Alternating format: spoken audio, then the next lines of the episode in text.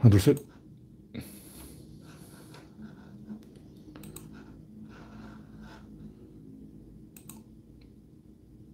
네, 들은 조짐이 있습니다. 조짐이 있습니다. 네, 마이크 이상이 없는 걸로 치고 각도를 조금 얼짱 각도로 조절하고 네. 김병수님이 일빠를 끊어줬습니다. 랜디 로저님, 아임슈타인님, 그레이스 박님 반갑습니다. 현재 7시 30분. 네. 스트리밍 시작 1분 미만.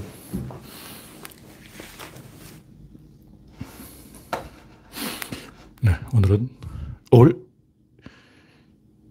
1일이군요. 어, 5월 1일이면 특별한 날인데. 네, 뭔가 오늘은 의미 있는 날이었습니다.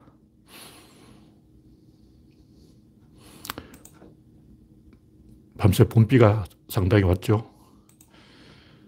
강수량이, 와, 어제까지 합쳐서 30mm, 34mm, 오늘 7.3mm, 어제 26.3mm, 그 전날 3.9mm, 그 전날 4.7mm, 그 전날 1.7mm. 뭐야, 이거. 일주일 내내 비가 왔잖아. 27일부터 지금 5일째 비가 오고 있어요. 어. 왜 이렇게 봄비가 오래 내리는 거야? 네. 아무님, 양지훈님, 반갑습니다. 네. 내일은 오전에 또 비가 살짝 60% 확률. 오후부터 맑아지고, 화요일도 봄비가 살짝 60%, 수요일도 60%, 목요일, 금요일은 맑아지고, 토요일도 맑아지겠습니다. 네. 다음 주말은 쾌청한 주말이 되겠습니다. 네, GJ리님, SI 파크님, 강봉수님, 반갑습니다. 서현님, 어서오세요. 네. 오늘은 비가 오는 날씨라서 그런지 네, 초반부터 많은 분이 입장해 주셨습니다. 최석규님, 어서오세요. 역시 비가 와야 돼요. 비가 오라고 하는 얘기는 아니고, 꼭 이 생방송 시청률이 중요한 건 아니죠. 녹화 방송을, 생방송은 한 최소한 50명만 있으면 됩니다.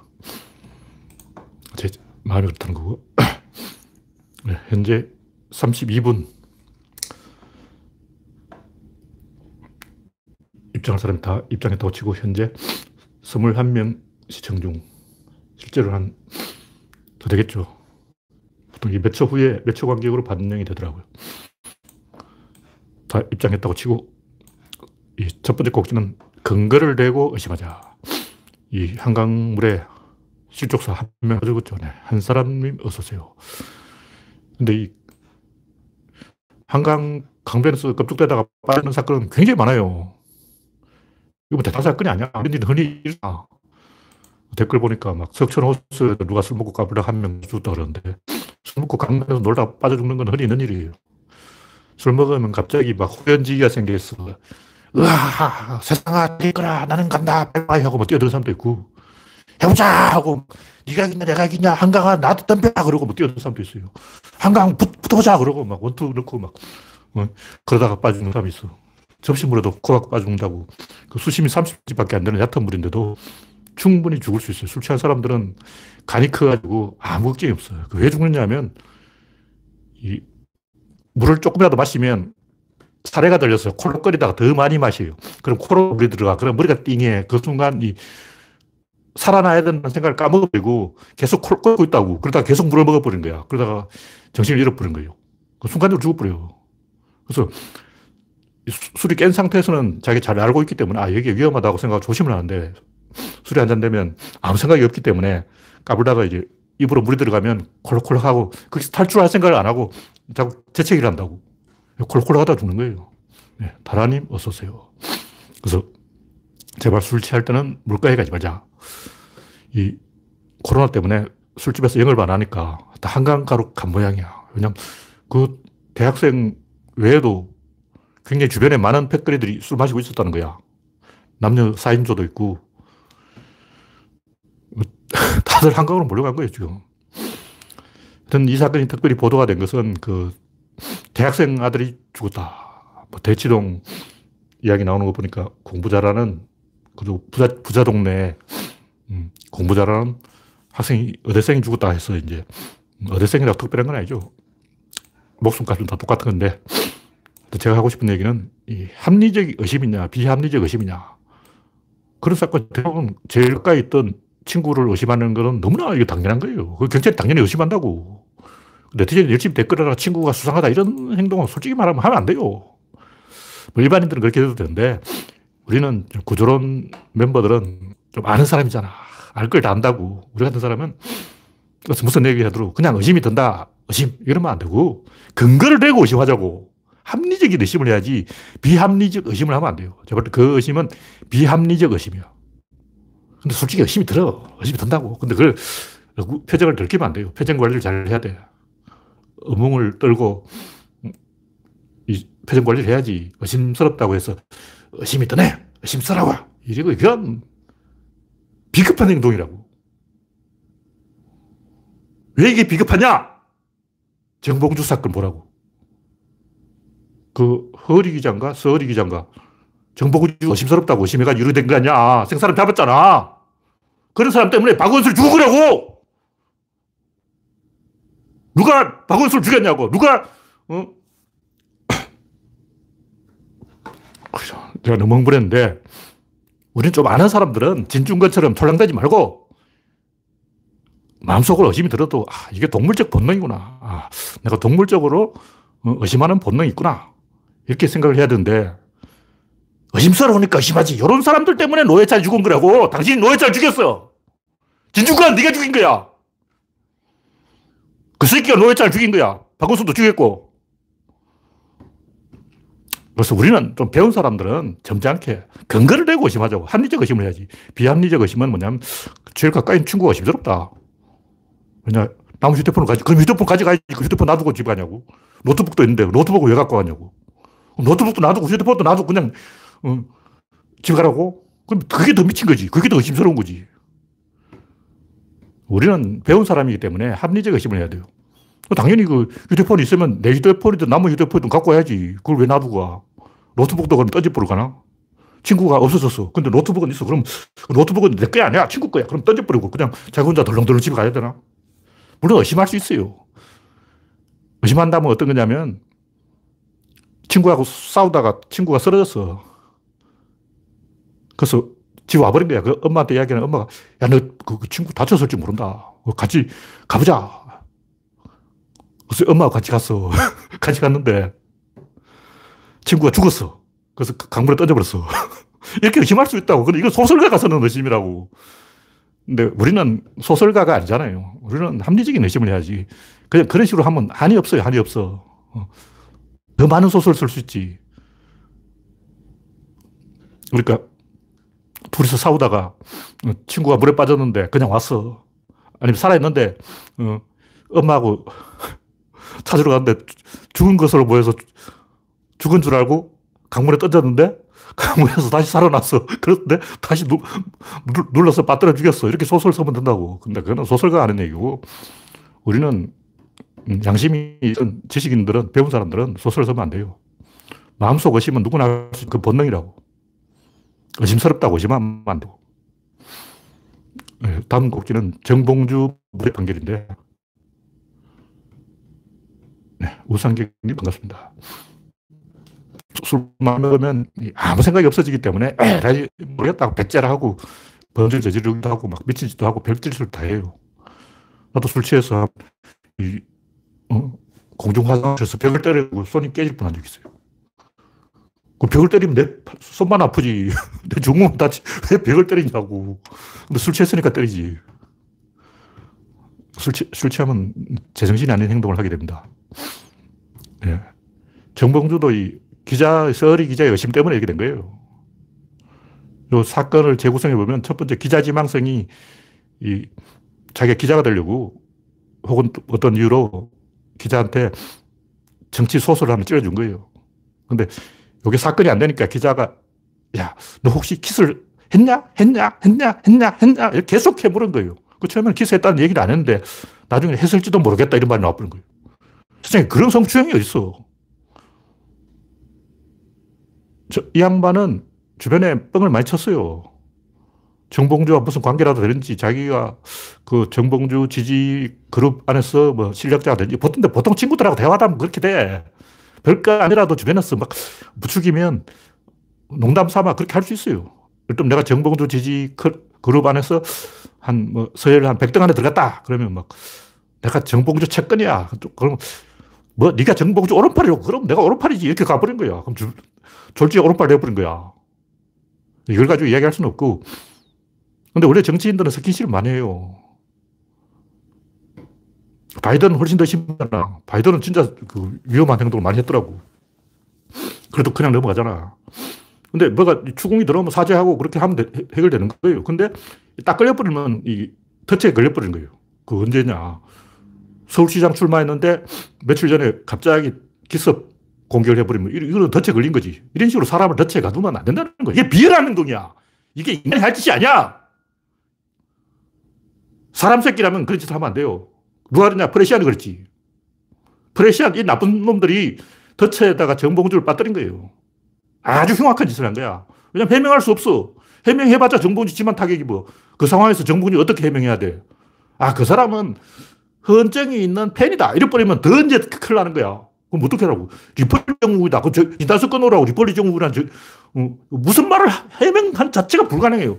그 상황에서 정봉주는 어떤 해명을 해도 두 배로 칼날이 들어옵니다. 그럼 정봉주가 그 상황에 살기 위해서 어떻게 했냐? 없습니다. 방법 없어. 죽은 거야. 그냥 생사람을 죽인 거라고. 근데 저도 사실 정봉주 지지한 사람 아니고, 정봉주는 솔직히 저, 뭐, 이명박을 그 처벌하는 데서 큰, 큰 공을 세우긴 했지만, 내가 이명박을 잡았으니까 대통령 시켜줘. 내가 이명박을 조졌으니까 깜빵 사러 었으니까 서울시장 시켜줘. 이건 아니라고. 저격수가 저격 잘했다고 대통령 되는 건 없어요. 그런 역사에 없어. 자격이 사람을 잘 죽였다고 해서 보상을 받아서 국회의원 몰라도 대통령이 되겠다. 서울시장이 되겠다. 이건 오바야, 솔직히. 노무현 저격수가 노무현 저격했다고 뜨고 이건 아니지. 음. 진중권, 유창선, 성한용, 노무현 죽였다고 출세했나? 그러면 안 돼요. 사람 죽여서 출세하면 안 돼. 나쁜 사람이라도 그걸 가지고 윤석열도 그렇잖아. 이명박근혜 잡아놓고 문재인 공격했다고 해서 그걸로 대통령 되겠다. 이건 오바지. 이건 아주 나쁜 새끼야. 사람이라면 그런 짓 하면 안 돼요. 안중근 의사가 또 이름을 죽여서도 그걸로 의사로 끝나야지. 그렇으니까 내가 대통령이 되겠다. 이건 아니라고. 사람 중에서 대통령 되는 법은 없어요. 그래서 저는 정봉주를 안 좋아하는데, 왜냐면 깔때기라서 안 좋아해요. 너무 이제 아전인술에. 그래서 이, 하여튼, 프레시아는 서울시장 출마를 앞두고 덫에가 발을 빠뜨린 거고, 이것은 비열한 행동이고, 이것도 글자 아는 사람이라면 이런 짓을 하면 인간 사, 실격이 인실격. 그래서 실제로 무슨 일이 있었나? 제발 이 양반하고 그 정봉주하고 무슨 이제 썸씽이 있었어요. 썸씽이 있었고. 근데 원래 감옥 가기 하루 전날 되면 제정신이 아니에요. 패닉에 빠진다고. 여러분 솔직히 군대 가기 전에 하루 전에 사고 치는 적 없어요? 다 있다고.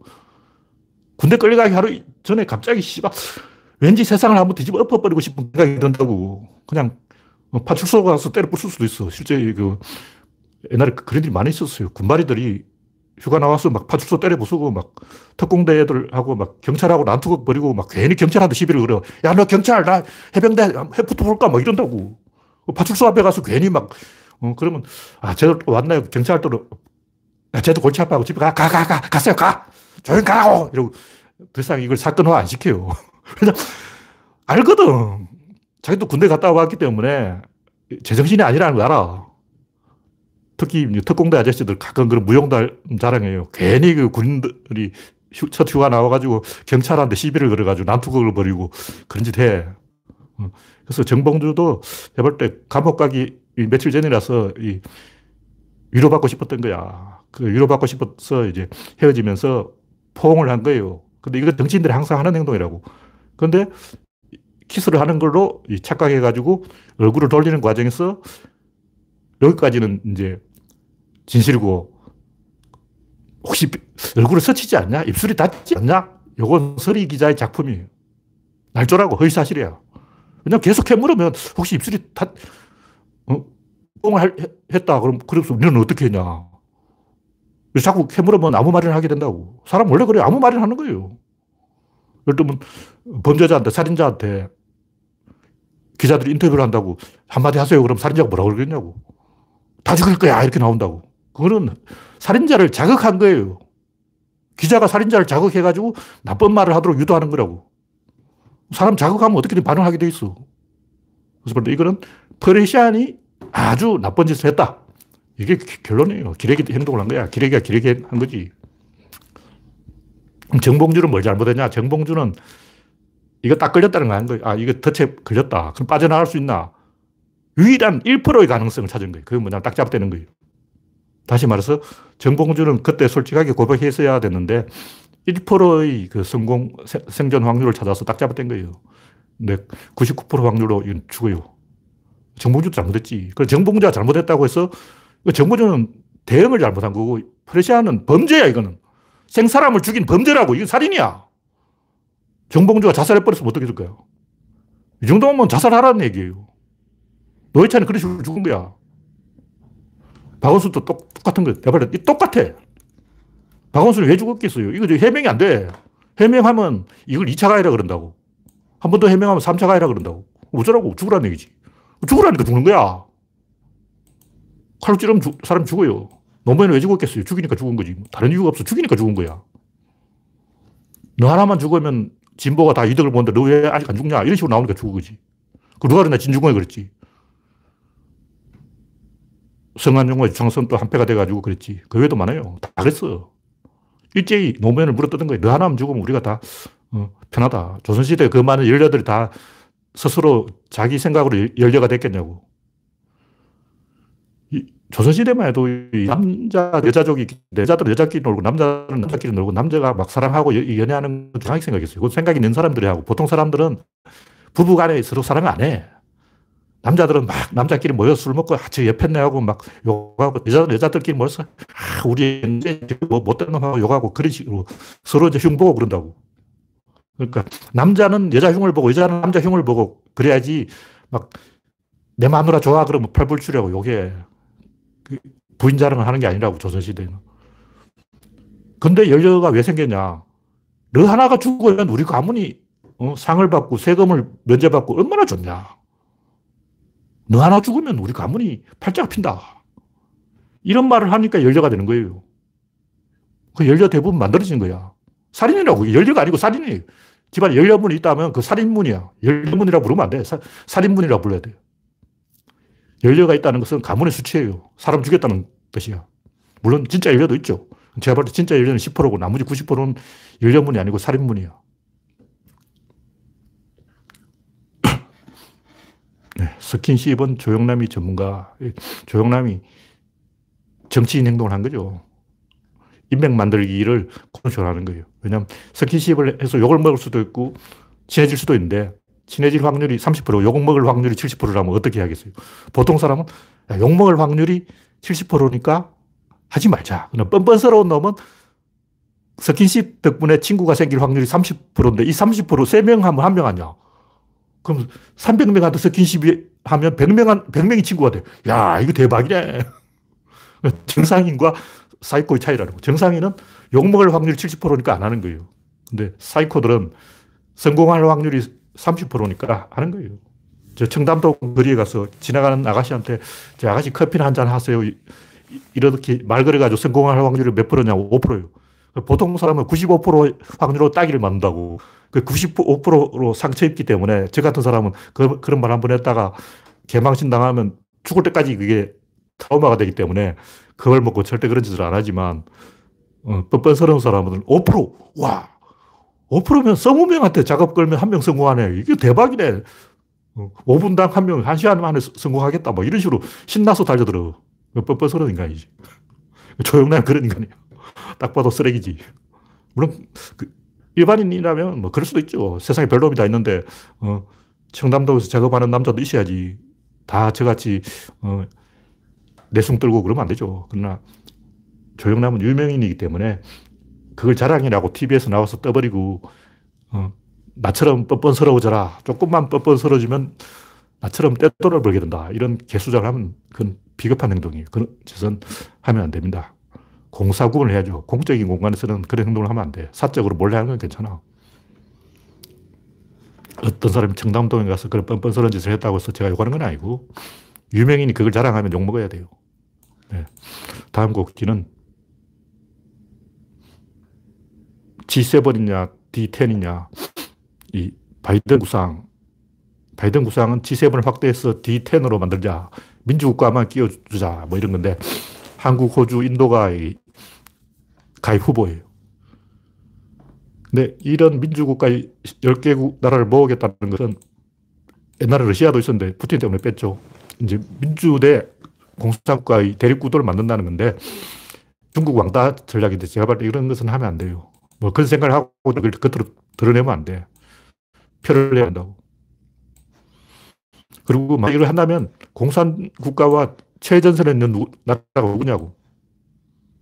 기레기들이 주장하는 뭐냐면 우리가 텐에 들어가려면 중국에 아부해야 된다. 그러면 중국하고 거리를 둬야 된다. 이게 미친 소리죠. 차 디테일에 안 들어가는 수가 있어도 이런 짓을 하면 안 돼요. 그리고 한국 빼놓고 어, 중국 공산국가 대결 구도를 만드는 건 의미가 없어. 왜냐? 한국이 민주주의나 공산주의에 비해서 우월하다는 가장 확실한 본보기라는 거죠. 왜냐면 전쟁을 했기 때문에. 남북한이 똑같이 출발했잖아. 어, 근데 북한은 공산주의를 갖다가 저래버리고 한국은 민주주의로 와서 이렇게 됐는데 민주주의가 옳다는 확실한 증거가 한국인데 확실한 증거를 빼놓고 무슨 어? 자기들끼리 모여서 무슨 수, 게임을 하겠다는 거예요. 특히 중국을 왕따시키는 전략은 굉장히 위험한 전략이에요. 은따를 시켜야 돼, 은따. 은근히 중국을 따돌려야지. 노골적으로 중국 따돌리면 중국인들이 상처 입기 때문에 한이 맺히고 한 번 한이 맺히면 중국인들 오래 가. 중국인은 뒤끝이 한 기본 300년은 갑니다. 중국인들이 이 서방에 대해서 뿔따고 난 게 어떠냐. 아편 전쟁 때문에 그래. 아편 전쟁에 상처 입어가지고 삐져가지고 아직까지 안, 안 풀렸어. 제발 중국인 이거 100년 안에 안 풀려요. 왜냐면 원래 중국인들이 고집이 세. 우공 이산 이런 거 있잖아요. 어. 한번 산을 옮기기로 하면 만리장성을 사버리고 실제로 산을 옮겨버리는 게 중국인이야. 그래서 중국인들이 한번 삐지면 100년 가기 때문에 중국을 시키면 안 되고 몰래 고립시켜야 돼요. 노골적으로 고립시키면 안 된다. 먹히지도 않아요. 중국인들은 굉장히 만만하게 보면 안 돼요. 내가 볼때 미국이 이 중국을 왕따시키겠다는 건 굉장히 중국을 모르면서 만만하게 생각하고 우습게 생각하는 건 인종주의 관점을 중국인은 열등하다는 그런 관점을 덜, 덜키는 거예요. 중국인 좀 문제가 있지만 그냥 문제가 있다 이렇게 해야지 어, 너희들은 열등해 이렇게 가면 함량 미달이죠. 네, 곡지는 양산 사저 평산 마을 주민들의 입장. 저는 사저를 옮기는 걸 바, 아직 반대하고 있습니다. 왜 그러냐. 물론 뭐 사저를 옮기고 싶으면, 아니, 양산으로 하고 싶으면 하는 건데, 이게 위험성이 있다는 것을 사람들이 잘 모르는 것 같아서 제가 일부러 이렇게 하는 거예요. 제가 뭐 반대하는 건 아니고, 아무도 반대를 안 하니까 제가 반대를 좀 해줘야 되겠다. 위험성이 있다는 사실을 주의를 환기시켜줘야 되겠다. 이명박이 왜 노무현을 죽이려고 했을까요? 촛불 때문이야. 촛불이 없었다면 그렇게 안 했어. 촛불로 지지율이 10%까지 떨어지고, 아, 이래서는 이 대통령 물러나야 되겠다. 이명박도 선부수를 던진 거죠. 광우병이 이기 때문에 다 이렇게 된 거라고.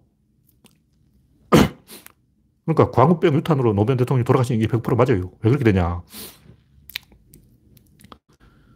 노무현 대통령이 서울에 있으면 차라리 괜찮은데 김해로 내려가 버리면 이, 건 뭐 뉴스에 나기 굉장히 좀 신문 기자들 입장에는 뭐 피담은 아니, 김해 상주할 거라고. 왜냐면 사람이 외곽에 앉아 있으면 조선시대도 그랬는데 조선시대에서 이제 이 궁중, 어, 암투에 당파 싸움에 져서 저 막 제주도에 유배를 가 있고 그러면 사방에 사람들이 몰려들어요.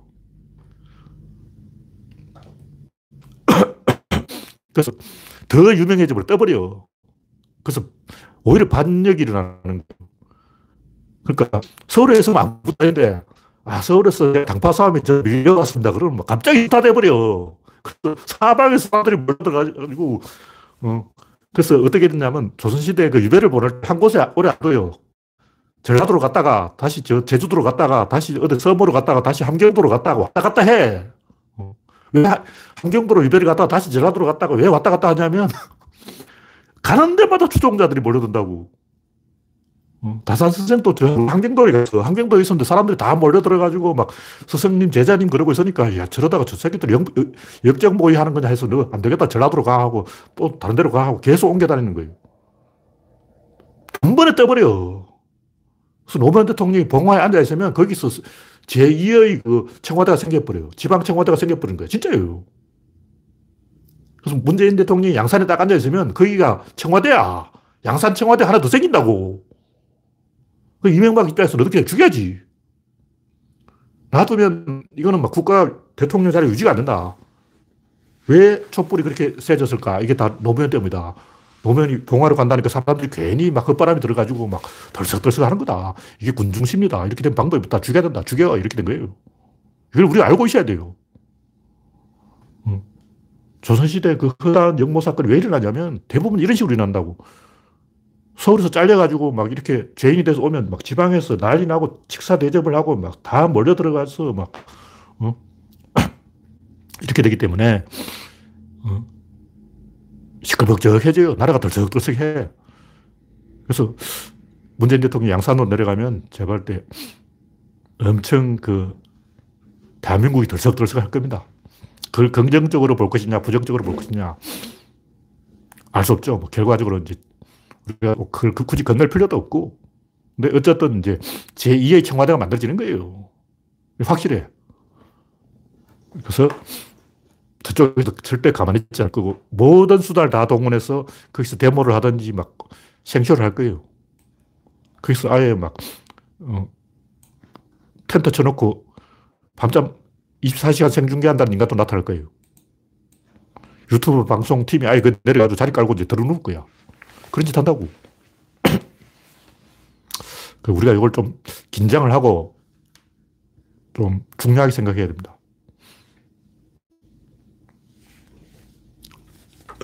네. 다음 정권을 민주당이 다시 가져오면 괜찮죠. 물론 괜찮은데, 그래도 또 유튜브 하는데 그 가서 생중계 한다는 인간 나올 거예요. 강용석, 어, 변희재, 어, 이준석 이런 놈들이 거기 가서 또 미친 짓을 할 거야. 다른 인간은 몰라도 강용석 이 인간 틀림없이 할 거라고.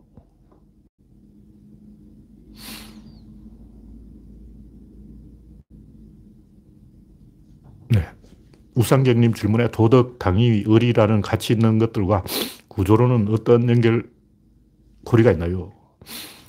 이 도덕, 당위, 의리라는 가치들을 그 우리는 굉장히 막연하게 피상적으로 관념적으로 해석하기 때문에 귀에 걸면 귀걸이, 코에 걸면 코걸이 이렇게 되는 거예요. 근데 이걸 구조로는 과학적으로 현실 안에서 해결하자는 거예요. 다시 말해서 인간 바깥의 어떤 도덕이 아니라 인간 내부에서 도덕인 거예요. 다시 말해서 막연하게 이제 우리는 도덕을 해야 된다. 그러므로 평등을 해야 된다. 뭐 이런 식으로 이야기하는 게 아니고 구체적으로 일단 어떤 사건이 진행돼 버리면 평등하고 싶어도 그 평등이 불가능해요. 출발점에서는 평등할 수 있어요. 이건 가능해요. 일단 막 달리고 있는데 달리는 중에 스톱 해가지고 평등 나란히 서 이렇게 이건 아니지. 출발을 하기 전에 선수들이 스타트를 끊을 때 라인에 섰을 때 그때 이제 평등을 이야기하지. 막 달리고 있는데 야 평등 평등하게 달려 이건 아니라고. 그래서 막연하게 이 추상적으로 도덕, 뭐 당위, 의리 그러지 말고 과학적으로 의리할 지점이 있어요. 의리하는 데 가서 의리하고, 도덕하는 데 가서 도덕하고, 당위하는 데 가서 당위하라고. 막연하게 이제, 이, 전 국민이 같은 그런 소득을 올려야 된다. 이렇게 얘기하면 그건 넌센스예요. 그건 불가능해. 그렇게 하면 사회가 깨져요. 할 수 있는 걸 해야지. 예를 들면, 뭐, 옛날 사람들 흔히 하는 일하지 않는 자를 먹지 말라. 이거 굉장히 맞는 말 같아요. 그럼, 그럼 장애인들은 다 죽으란 얘기냐? 그러니까 어떻게 보면 뭐 예수님도 그런 말씀 하셨는데 일하지 않는 자는 먹지도 말라. 그건 맞는 말이잖아. 근데 그럼 장애인 죽으라고? 환자들은 다 죽어야 돼. 그 병원에 누워 있는 사람들 어쩌라고? 어. 일할 수 있는데 놀고 먹는 인간이 문제지.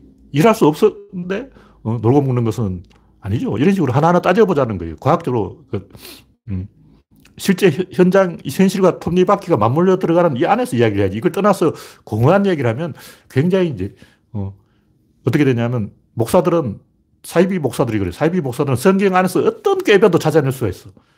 성경을 잘 주자고 예수 나쁜 놈이다. 이런 말도 찾아낼 수가 있고, 예수는 성인이다. 이렇게, 이런 말, 완전히 상반되는 이야기를 다 만들어낼 수가 있는 거예요. 왜냐면, 지 맘이지. 지가 마음대로 성경을 해석해버린 거야. 잘 뒤져보면 나와. 어. 조선시대 신사임당 남편 이원수도, 아, 옛날 성인들도 첩이 있었는데 나는 왜 첩을 못 들이냐. 그러고. 이런 식으로 말 갖다 붙이면, 어, 말로는 뭘 못 당하냐고. 그래서 막연하게 도덕, 의리, 당위 이런 식으로 나가면 굉장히 이 거짓말 하는 사이비들에게 유리해요. 어, 사기칠 마음을 먹으면 어, 공자 핑계로 아 공자도 첩이 있었는데 그러고 막 온갖 나쁜 짓을 다 지어내는 거예요. 그러다 신사임당한테 박살이 났죠. 신사임당 유명해진 건 남편을 박살냈기 때문이지 현모 양처가 아니고 현 양처가 아니고 남편 잡은 여자예요. 남편, 남편 잡은 처. 그래서 유명해진 거예요.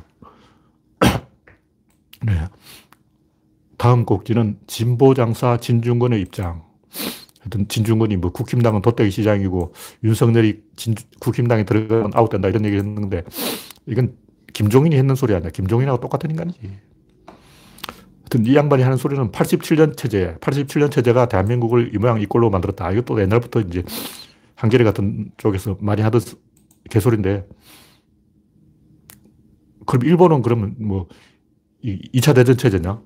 어, 어느 나라든 한 번 이 구조가 세팅되면 계속 가는 거예요. 그 말을 그렇게 이제 갖다 붙인 거죠. 87년 체제가 아니고 솔직히 까놓고 야 이건 남북 분단 체제야. 대한민국 이렇게 된 건 다 북한 때문에 그런 거라고. 북한이 없다면 이렇게 됐겠냐고. 87체제 탓이 아니고 남북 분단 체제로 왜 진실을 이야기 안 하냐고. 왜 대한민국 대통령제를 하겠어? 왜 내각 책임제를 하겠어? 북한 때문이야. 문 앞에 북한을 보고도 모른 척하고 87년 뭐 개소리 하고 있네. 양심적으로 솔직하게 글자 배운 놈이 그렇게 거짓말 하면 되죠. 대한민국 이렇게 된 것은 북한 때문이야. 이번 비뚤어져도 말은 똑바로 해야지. 뻔히 알면서 말 갖다 붙여가지고 뭐 87년 하여튼 이 보수 꼴통의 특징이 뭐냐. 인맥에 의지하는 거예요. 그 진중권의 이 말은 윤석열이라 이래라 저래라 이런 말 전형적인 그 보수 꼴통의 레토릭인데 뭐, 뭐 인맥에 의지하는 사람이 꼭 이런 소리를 해요.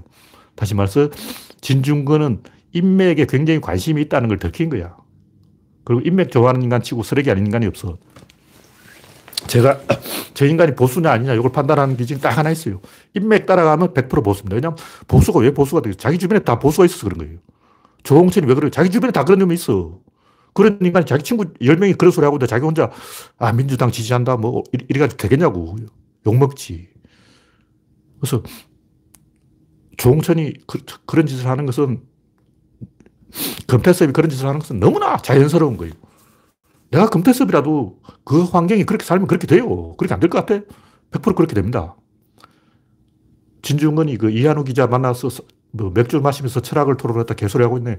술 얻어먹고 다닐 때부터 제가 알아봤죠. 저 인간은 인맥을 따라가는 인간이다. 그래서 조선일보 기자라도 인맥에 도움이 된다면 만나는 인간이다. 뭐 이준석을 좋게 봤다 그러고 다 인맥 만들려고 그런 짓 하는 거죠. 그 인맥 좋아하는 인간 치고 어, 사기꾼이 아닌 놈이 없어요. 하여튼 패거리잼이 그게 바로 보수야. 보수가 따로 있는 게 아니고 본투서 시절부터 어, 원로원이 뭐겠어요? 원로원은 귀족 인맥이라고. 인맥 따라가면 자연히 보수가 됩니다. 이 양반이 이제 국힘당한테 야 너희들 공화주의에 공화주의, 공화주의 좋은 거야. 이런 식으로 꼬시고 있는데 그 공화주의라는 게 뭐겠어요? 패거리들이 먹는 거야. 집에서는 가장이 먹고 남편이 없을 때는 부인이 먹고 이렇게 말하면 굉장히 공평한 것처럼 보여요. 남편은 밖에서 돈을 벌고 여자는 집에서 권력 가진 거다. 어차피 내 통장, 월급 통장 다 마누라한테 주잖아. 마누라가 집에서 왕이잖아. 자식들 봐. 다 마누라 편들지. 남편들은 완전히 그 막, 어, 하수, 하숙생이 하숙생. 어. 아예 집에 안 들어와. 아예 집에 들어오지도 않으니까. 어. 마누라가 집에서 왕이지. 그러니까 권력이 평등하잖아. 어. 밖에서는 남편이 왕, 집에서는 여자가 왕, 얼마나 좋냐고. 이런 식으로 말하고 굉장히 그럴듯해요. 근데 개소리라는 거죠. 이런 구조가 되면 누가 희생되겠어요? 똑똑한 여자가 희생되는 거예요. 맞벌이 하는. 그러니까 언뜻 들으면 굉장히 맞는 말 같은데 자세히 들어보면 누군가 희생해야 되는 게 이게 공화주의. 공화주의 본질은 대가리들끼리 평등한 거죠. 원로원 귀족들을 자기들끼리 굉장히 민주적으로 해요. 같은 원로원 귀족들끼리 나도 귀족, 너도 귀족, 같은 귀족끼리 평등, 우리는 평등 얼마나 좋아. 노예들만 개고생이죠. 그럼 진실은 뭘까? 공화주의가 썩었다고 치고 그러면 진실은 뭐냐고. 진실은 딱 하나예요. 생산력을 가진 자가 권력을 잡는다. 요게 카이사르 시대에 있었던 카이사르가 먹는 건 독재죠. 카이사르가 먹, 내가 독재자니까 내가 먹겠다. 이건 독재고. 그럼 카이사르도 핑계가 있는 거예요. 야, 카이사르 너 왜 그랬냐? 그러면 내 부하들이, 병사들이 나 자꾸 그렇게 하라는데 나도 그렇게 하고 싶었냐고. 병사들이 자꾸 어, 내 보고 자꾸 그렇게 하라고 시킨다고. 그럼 병사들은 왜 그러냐? 병사들은 자기들이 땅 가려고 그러는 거예요. 그러니까 병사들이 전쟁에서 땅을 많이 확보했는데 그 땅을 귀족들이 아니, 토지 청량이 안 됐다.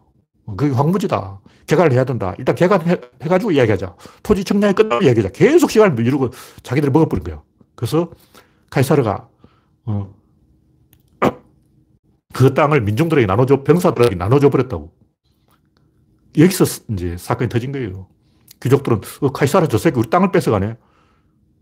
민중들은 그 땅이 왜 귀족 땅이냐? 그게 땅이 어, 병사들 땅이지. 이렇게 된 거예요.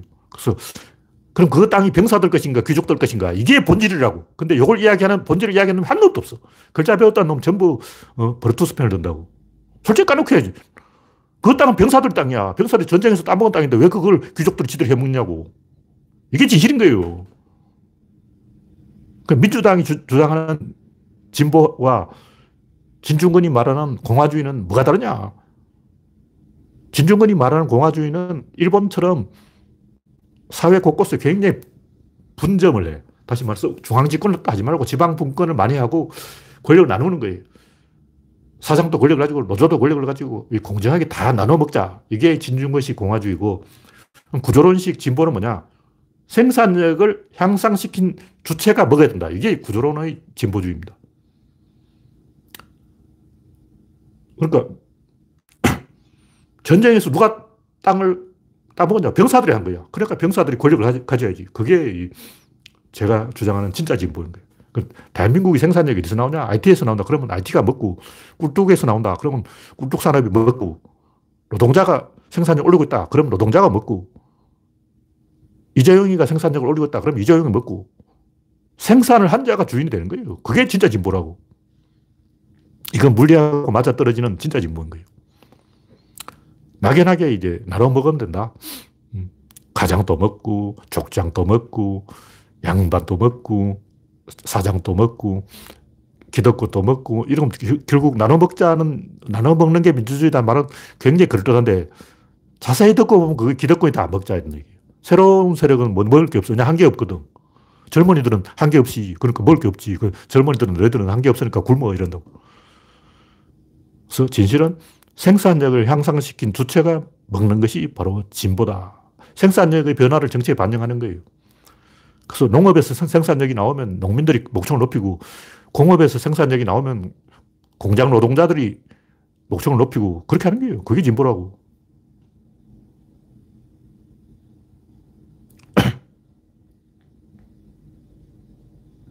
그래서 말을 가지고 따져보면 이 공화주의도 굉장히 맞는 것처럼 보여요. 근데 말이 그렇고 자세히 따져보면 그게 생산력의 변화를 반영을 안 해요.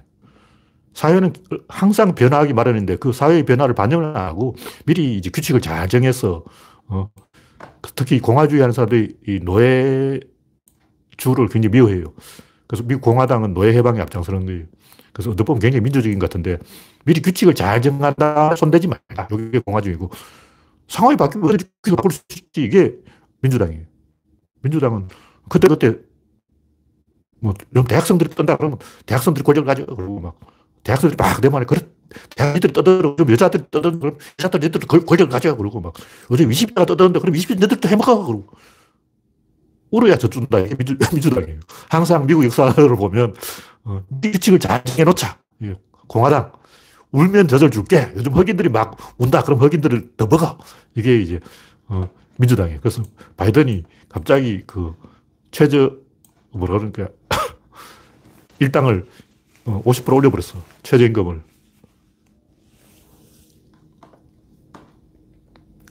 한국에 영향을 받은 게. 한국이 최저임금 올리니까 미국도 팍 팍 올려버려요. 문재인 보고 바이든 따라한 거예요. 하여튼 그 민주당은 그 시대의 어떤 변화, 흐름, 유행 이걸 자꾸 존중하는 것이고 공화당은 미리 잘 정한 다음에 손대지 말자. 그런 거예요. 그게 바로 보수라고. 네, 탐구옥지는 마지막 이야기 오늘 은인과 결과 이거 전에 조금 했는데 제가 칼럼에 이 한 내용을 상당히 추가해놨어요. 분량이 더블로 늘었는데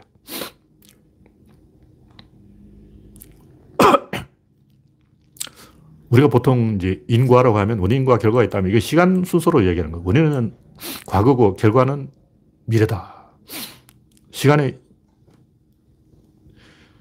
어떤 분이 또 게시판에 그 뭐 있잖아요.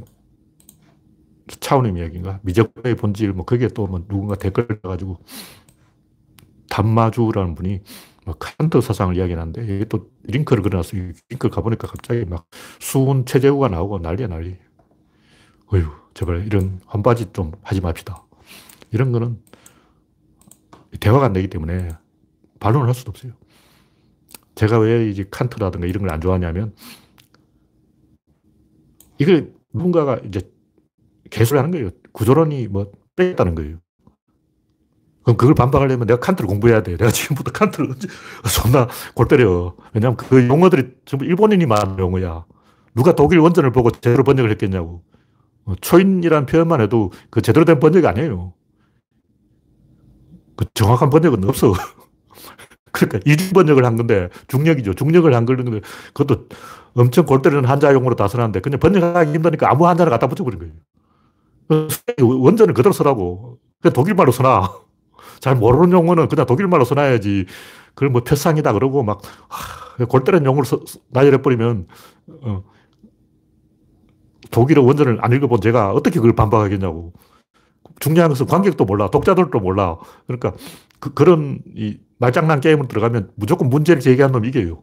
아까 얘기했듯이 정봉주가 어떻게 해명하냐. 해명 불가하는 게 마찬가지로 나도 내가 칸트의 영향을 받지 않았다는 것을 이 해명한다는 것은 불가능해요. 그걸 하려면 일단 내가 독일 공부를 해야 돼. 어. 칸트 원전을 안 읽어본 사람이 그거에 대해서 아는 척 하면 안 돼요. 솔직하게 얘기하자고. 한국이고 일본이고 간에 어, 제가 어디서 읽었는데 우리나라의 카드를 제대로 읽은 사람이 세 손가락 안에 들어요. 세 손가락 안에 들어. 나머지는 일본인들 쓴거 읽어본 거야. 한국한테 읽은 사람이 없는데, 그, 누가 그 판단을 하겠냐고. 덮어 쓰는 거죠. 하여튼, 구조론을 보면 시간이라는 건 존재하잖아요. 사건이 존재하는 거야. 그러니까 사건 단어를 쓰면 되는데 이 단어를 안 쓰니까 뭐 시간, 공간, 물질 이렇게 말이 많아지는 왜 이렇게 말이 많냐고. 뭐 시간이 있고, 공간이 있고, 물질이 있고 세 가지가 있는 거야. 그건 아니잖아요. 솔직하게 말하면 물질이 있는 거죠. 근데 물질이 있다는 것도 좀 이상하잖아요. 이것도 어폐가 있는 거라고. 그럼 실은 뭐냐? 사건이죠. 사건으로 보면 간단히 해결이 되는데 사건이란 단어를 안 쓰니까 음, 시간, 공간, 물질 엄청 많아. 골치 아파요. 거기다 에너지까지 더해가지고 뭐 정보 다섯 가지를 이야기해야 돼. 에, 에너지, 물질, 공간, 시, 간 정보 이 다섯 가지를 이야기해야 이제 말이 돌아갑니다. 그래서 결국 그 변화가 규칙적으로 일어나니까 그걸 시간이라고 그러는 거예요. 그 변화가 대칭적으로 일어나는 것은 공간이라고 하는 거예요. 그래서 아, 물질의 변화가 대칭적으로 일어나고 규칙적으로 일어나구나. 그래서 대칭적으로 일어나는 것은 공간이라고, 규칙적으로 일어나는 건 시간이라고. 얼마 쉽냐고. 이렇게 간단하게 얘기하면 되는 걸 뭘 그렇게 복잡하게 말 갖다가 붙이고 막 난리야 난리. 제가 하고 싶은 얘기 뭐냐면, 뭐 옛날에 구조론 비슷한 생각을 해본 사람이 있겠죠. 근데 그것은 의미가 없어요. 의미가 없어. 그걸 가지고 논하는 것은 중국의 어떤 시골 농부가 로봇을 만들었다. 그게, 어, 보스턴 다이나믹스 로봇보다 더 멋지다.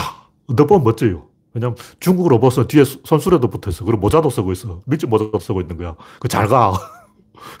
그래서 외계인이 보면, 어, 그 내 말을 모르는 사람이 보면, 아, 뺑끼칠만 잘 해놓으면, 야, 중국 로봇이 보스턴 다이나믹스 로봇보다 훨씬 낫네. 이렇게 착각한다고. 근데 그게 로봇이냐고. 가짜야. 뭐 뒤에 손수레를 왜 달아놨어? 가짜니까 달아놨지. 로봇이 자빠지니까 안 자빠지라고 뒤에 이제 수레를 하나 달아놓은 거예요. 가짜죠. 그래서 솔직하게 얘기해주고, 이 진짜 로봇과 로봇 흉내를 내는 장난감은 다릅니다. 마찬가지로 진짜 구조론과 구조론 흉내를 내는 뭐 비슷한 이야기 많겠지만, 제가 최근에 알았는데 독일 관념론학이라는 게 어, 귀신 신하라 까먹는 소리가 아니고 나름대로 그 구조론 비슷한 걸 체계를 세워보려고 짠대가를 엄청 굴린 거라고요. 그거는 이 천동설하고 비슷한 거예요. 지동설로 설명하면 간단한데 천동설로 설명하려니까 존나 복잡한 거야. 그게 비트겐슈타인 철학이다. 그러니까 비트겐슈타인 철학이 뭐냐? 독일 관료놈 철학이 뭐냐? 칸터 철학이 뭐냐? 해결 철학이 뭐냐? 한마디로 말해서 구조론을 천동설로 설명한 것이다. 이렇게 말하면 됩니다. 구조론은 이제 사건을 지동설로 설명한 것이고 독일 관료놈 철학은 구조론을 천동설로 설명한 거예요. 그건 의미가 없다.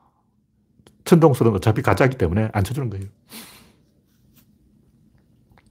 물론 이제 제가 노자를 싫어하지만 노자 말 중에도 잘 찾아보면 구조론 비슷한 얘기 한두 마디 있고 석가 이야기 중에 구조론 같은 이야기 한두 마디 있어요. 그 예수 생각 중에도 있어. 소크라테스 생각 중에도 있고 플라톤 생각 중에도 있어. 그렇다고 해서 아 플라톤이 구조론자다. 어, 이렇게 말하면 안 되죠. 어, 개소리고 솔직히 구조론에서 딴 얘기 하면 안 돼요. 구조론에서는 좀 치하게 얘기했지. 뭐 피상을 비슷한 거라 그러고 그 느낌이 비슷할 뿐이지. 본질이 다릅니다. 하여튼 구조론에서 이야기하는 핵심은 일위성, 일위성, 일위성이라는 것은 어떤 둘이 하나라는 거죠. 원인과 결과는 하나예요. 실제로 하나는 말이 하나가 진짜 하나예요. 원인과 결과는 반드시 그 동시에 같은 공간에 있어야 돼요. 만약 그렇다면 그건 가짜예요. 일단 때린 놈 있고 맞은 놈 있다. 그럼 때린 놈이 원인이고 맞은 놈 결과인데 만난 적이 없다면 그건 거짓말인 거예요. 그러니까 한강가에서 한 사람이 죽었어요. 그럼 누군가 죽였어. 죽인 사람하고 죽은 사람은 같은 공간에 같이 있어야 돼요. 근데 죽인 사람 서울에 있고 죽은 사람 부산에 있다고 그건 거짓말인 거예요. 그래서 구조로는 이 원인과 결과가 반드시 한 번은 같이 있어야 된다. 같은 공간에 있어야 된다. 그리고 공간의 대칭성도 인과율에 해당된다는 거예요. 시간적인 대칭성뿐만 아니라 공간적인 대칭성도 똑같은 얘기예요. 원래 질, 입자, 힘, 운동량은 시간차가 없어요. 동시에 나타나는 거예요. 질이 딱 세팅될 때 입자도 세팅되고 힘도 세팅되고 운동도 세팅되고 양도 돼. 이거는 한순간에 뺑 하는 순간 동시에 나타나는 건데 단 외부 관측자에는 시간이 걸려요. 예를 전쟁이 일어났다. 언제 일어나나? 새벽 1시에 일어났다. 근데 보통은 그 전쟁의 보고를 받고 대통령이 어, 전쟁이 일어났구나 하고 라디오에 발표한 그때가 전쟁이 일어나는 시간이냐 아니면 인민군이 휴전선을 넘은 그때가 전쟁이 일어나는 시간 아니면 휴전선을 넘기 전에 철조망을 칼로 잘랐어. 그때가 전쟁이 일어나는 시간이냐 도대체 언제 전쟁이 일어나는 시간이냐 그건 없어요. 그 원래 없어. 그 시점 존재하지 않는 거야. 남북한 간에 이렇게 긴장이 조성된 그때 이미 일어난 거예요. 그러니까 전쟁이라는 것은 뭐냐면 갈등이 있었을 때 이미 전쟁이 일어난 거예요. 그 냉전이냐 열전이냐 그 차이지. 둘이 토대를 공유하는 순간 이미 이제 모순이 성립한 순간 이미 전쟁이 일어난 거예요. 그래서 구조론적으로 보면 원인과 결과는 거의 1초도 시간이 안 걸리고 거의 순간적으로 빡 생겨버려요. 근데 외부 관측자에게는 굉장히 시간이 걸리는 게 거의 겉으로 드러나는데 일단 병에 걸렸다고 쳐도 그게 이제 환자가 알아 누울 때는 한 시간이 많이 걸린다고. 코로나에 언제 걸렸다고 생각하냐. 코로나 바이러스가 들어간 게 걸린 거냐 아니면 발병을 해서 폐가 손상돼야 걸린 거냐. 도대체 언제 코로나에 걸린 거예요? 그 시점을 딱 특정할 수 없는 거죠. 그래서 이게 이제 외부에서 아, 저 사람이 코로나에 걸렸구나 하고 알게 되는 데는 굉장히 시간이 걸리는데 그 시간을 빼고 이야기해야 돼요. 그래서 논리적으로 보면 원인과 결과 사이에 시간차는 없습니다. 성자가 이기면 패자는 진 거예요. 근데 성자가 이기는 순간 패자가 진 거라고. 성자가 먼저 이기고 한참 있다가 패자가 지는 게 아니라 둘이 동시에 칼로 찌른 사람이 있으면 찔린 사람인데 음, 둘은 동시에 같은 순간에 빵 하고 성립되는 거지. 먼저 찌르고 도망가고 한참 있다가 막 피해자가 찔렸다 그러고 막 그건 아니라고. 근데 보통 이제 피해자가 찔렸다 하고 선언해서 모든 사람이 알게 되는데 한참 시간이 걸려요. 피해자가 방송에 나와서 내가 찔렸어요 하고 떠들어야 알지. 그러니까 우리는 이제 시간차를 느끼는 거죠. 근데 이건 외부에 반영이 되는 거고, 외부에 전달되는데 시간이 걸리는 것이고, 실제 사건에서는 동시에 공존합니다. 그럼 진실은 뭐냐? 진실은 에너지의 확산이냐 수렴이냐 이걸 가지고 얘기해. 에너지 확산 방향 수렴방으로 방향을 바꾸는 그 순간이 사건이 일어나는 거예요. 우리는 에너지 확산이 수렴으로 에너지의 방향이 바뀌었다. 근데 그게 시간이 안 걸려요. 전혀 안 걸리는 거 아니지. 외부에서 보면 걸리지. 그러나 실제로 어떤 결정되는 그 지점에서는 거의 한순간에 이 추가 까딱 하다가 이쪽을 팍 기울면 이쪽으로 가는 거예요. 이쪽을 팍 기울면 이쪽으로 가는 거예요. 추가 어느 쪽으로 기울느냐에 따라서 결정되는 거지. 어. 외부 관측과는 상관이 없다. 그래서 공간의 일위성을 중심으로 우리가 생각을 해도 우리가 시, 간적인 인과로 자꾸 채, 착각하기 때문에 결국 어떻게 되냐면 남 탓을 하게 돼요. 아, 둘이 싸웠어. 왜 싸웠냐? 제가 째려박으려고 제가 쪼았거든요. 닭장이 닭들이 서로 쪼아대는 거예요. 왜 쪼았냐? 제가 쪼으니까 내가, 나도 쪼았지. 그러고 막.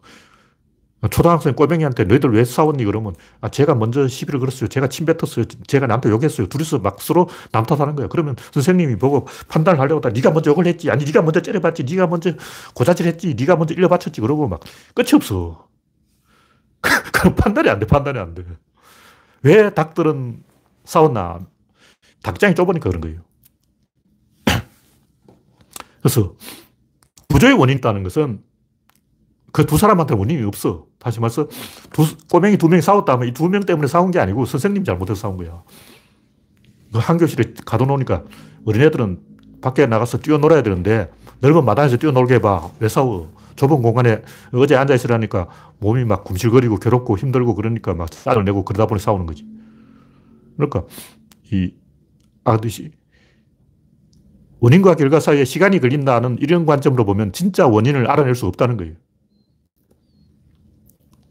시간을 계속 쫓아가다 보면 계속 외부로 가버려요. 그래서 일단 감기에 왜 걸렸냐? 운동을 안 해서 감기에 걸린 거예요. 원인이, 원인과 결과에 시간이 걸린다는 관점을 보면 결국, 어, 네가 밖으로 사돌아 다녀서 사람을 만나서 감기에 걸린 게 아니야. 이렇게 돼버린 거예요. 네가 운동 부족으로 감기에 걸린 거지. 이 진짜 원인을 알 수 없게 되는 거죠. 공간의 원인이 있다는 거예요. 그럼 윤석열은 왜 그러냐? 윤석열 주변에 부추기는 인간 때문에 그런 거야. 그럼 만약 이 시간 순서로 모든 걸 생각하면 어떻겠냐? 윤석열 개인의 욕망, 야망, 의지, 신념, 동기, 이런 게 원인이다. 윤석열에게 어떤 동기가 있었어. 윤석열은 고등학교 때부터 그랬어. 미래의 대통령 김영사, 미래의 대통령 윤석열. 윤석열은 원래 야망이 있는 사람이야. 다 거짓말이에요. 다 개소리고. 윤석열은 왜 그랬을까? 장모 때문에 그랬지. 그러니까 무슨 얘기냐면 우리가 자꾸 시간을 추적하면 그 장모를 못 봅니다. 어. 공간을 추적하라고 공간의 원인이 있어. 공간을 살펴보라고 장모가 원인이야. 마누라 때문에 윤석열 인생이 저렇게 돼버린 거라고. 어. 배가 막 흔들리고 있는 거예요. 이물과 고물이 있는데 한 사람은 이물에 앉아 있고 한 사람은 고물에 앉아 있어. 그러면 누가 원인이냐? 이물에 있는 사람 고물에 있는 사람 때문에 그렇다고 그러고 고물이 있는 사람은 이물 때문에 그렇다고 그러고 서로 남 탓하는 서로 제가 그랬어요. 그러고 남 탓하고 있는 거예요. 그럼 진짜 원인은 뭘까? 배 때문이죠. 배 탄게 문제인 거예요. 배는 왜 그러냐? 배는 파도 때문에 그런 거죠. 바다가 아니고 그 땅이라면 그 배가 흔들릴게. 공간을 보라고 공간이 있어. 시간을 추정하면 계속 산으로 가버려요. 놀이공원으로 가버린다고. 그 사람들은 다 홀려가지고 그게 아닌 줄 알아. 윤석열 야망 때문이야. 윤석열의 신념 때문이야. 윤석열이 고시 아홉 번 본 것은 원대한 계획이 있었어. 그래서 고시를 아홉 번 봤어. 기레기들 막. 어. 윤석열이 고시에 떨어진 것은 후배들 합격시켜 주느라고 떨어졌다. 이렇게 써놨어요. 후배들 과외시켜 주다가 고시를 하도 많이 떨어져가지고 고시의 달인이 돼가지고 후배들 어, 공부시켜 주다가 고시에 떨어졌다. 이러고 개소리하고 네. 머리가 나쁘니까 떨어졌지. 공간의 원인이 있는데 자꾸 엉뚱한 데로 가버리고 상부 구조를 안 보고 남 탓을 하고 뭐 야망, 그 정신적인 요소, 심리적인 어떤 정신적인 원인을 들대면 그 전부 거짓말입니다. 일본인은 뭐 정신력이 어떻다. 독일인은 뭐 근면성이 어떻다. 뭐 이런 식으로 정신적인 요소를 자꾸 찾아가는 이유가 뭐냐 시간의 원인이 있다고 생각하기 때문에 자꾸 시간을 추적하다 보면 그 과거로 가게 되고 과거로 연결되는 것은 뭐 정신적인 요소밖에 없죠. 그래서 공간의 원인이 있습니다. 항상 어떤 사람이 어떤 짓을 하느냐 그걸 잘 모르겠으면 그 주변을 보라. 조홍천, 금태섭은 왜 그럴까? 그 주변에 어떤 인간, 어, 원인이 있는 거예요. 진중은 왜 그럴까? 공간을 봐야 된다고. 공간이 어디냐? 진중권은 독일에서 배웠어요. 독일 장사하는 거야. 왜냐하면 아는 게 독일이야. 독일은 선진국이야. 우리도 독일 따라가야 돼. 독일처럼 하자. 이게 진중권이죠. 그 진중권 진보가 아니고 독일에서 진보를 배워와서 자기가 잘 아는 독일 장사를 하는 거예요. 진보인 척 하는 것은 자기가 팔아먹을 게 독일밖에 없기 때문에. 만약 진중권이 미국에서 유학했다면 틀림없이 100% 보수예요. 저런 인간이 전형적인 보수인데 진보인 척 하는 것은 독일에 유학했기 때문이다. 공간에 원인이 있다. 그런 얘기입니다. 네, 현재 8시 25분으로 충분히 이야기를 했기 때문에 네. 신간이 언제 나오냐. 신간이는 제가 지금까지 했던 걸 다 정리하고 있는데 지금 원인과 결과 이게 이제 구조론 연구소, 아니, 신간의 그 첫 번째 꼭지에 나올 이야기입니다. 챕터 1에 나올 이야기이기 때문에 이제 맨첫 페이지를 썼으니까 마지막 페이지까지 쓰려면 아직 1년은 더 정리를 해야 되지 않을까 이렇게 생각하고 있습니다.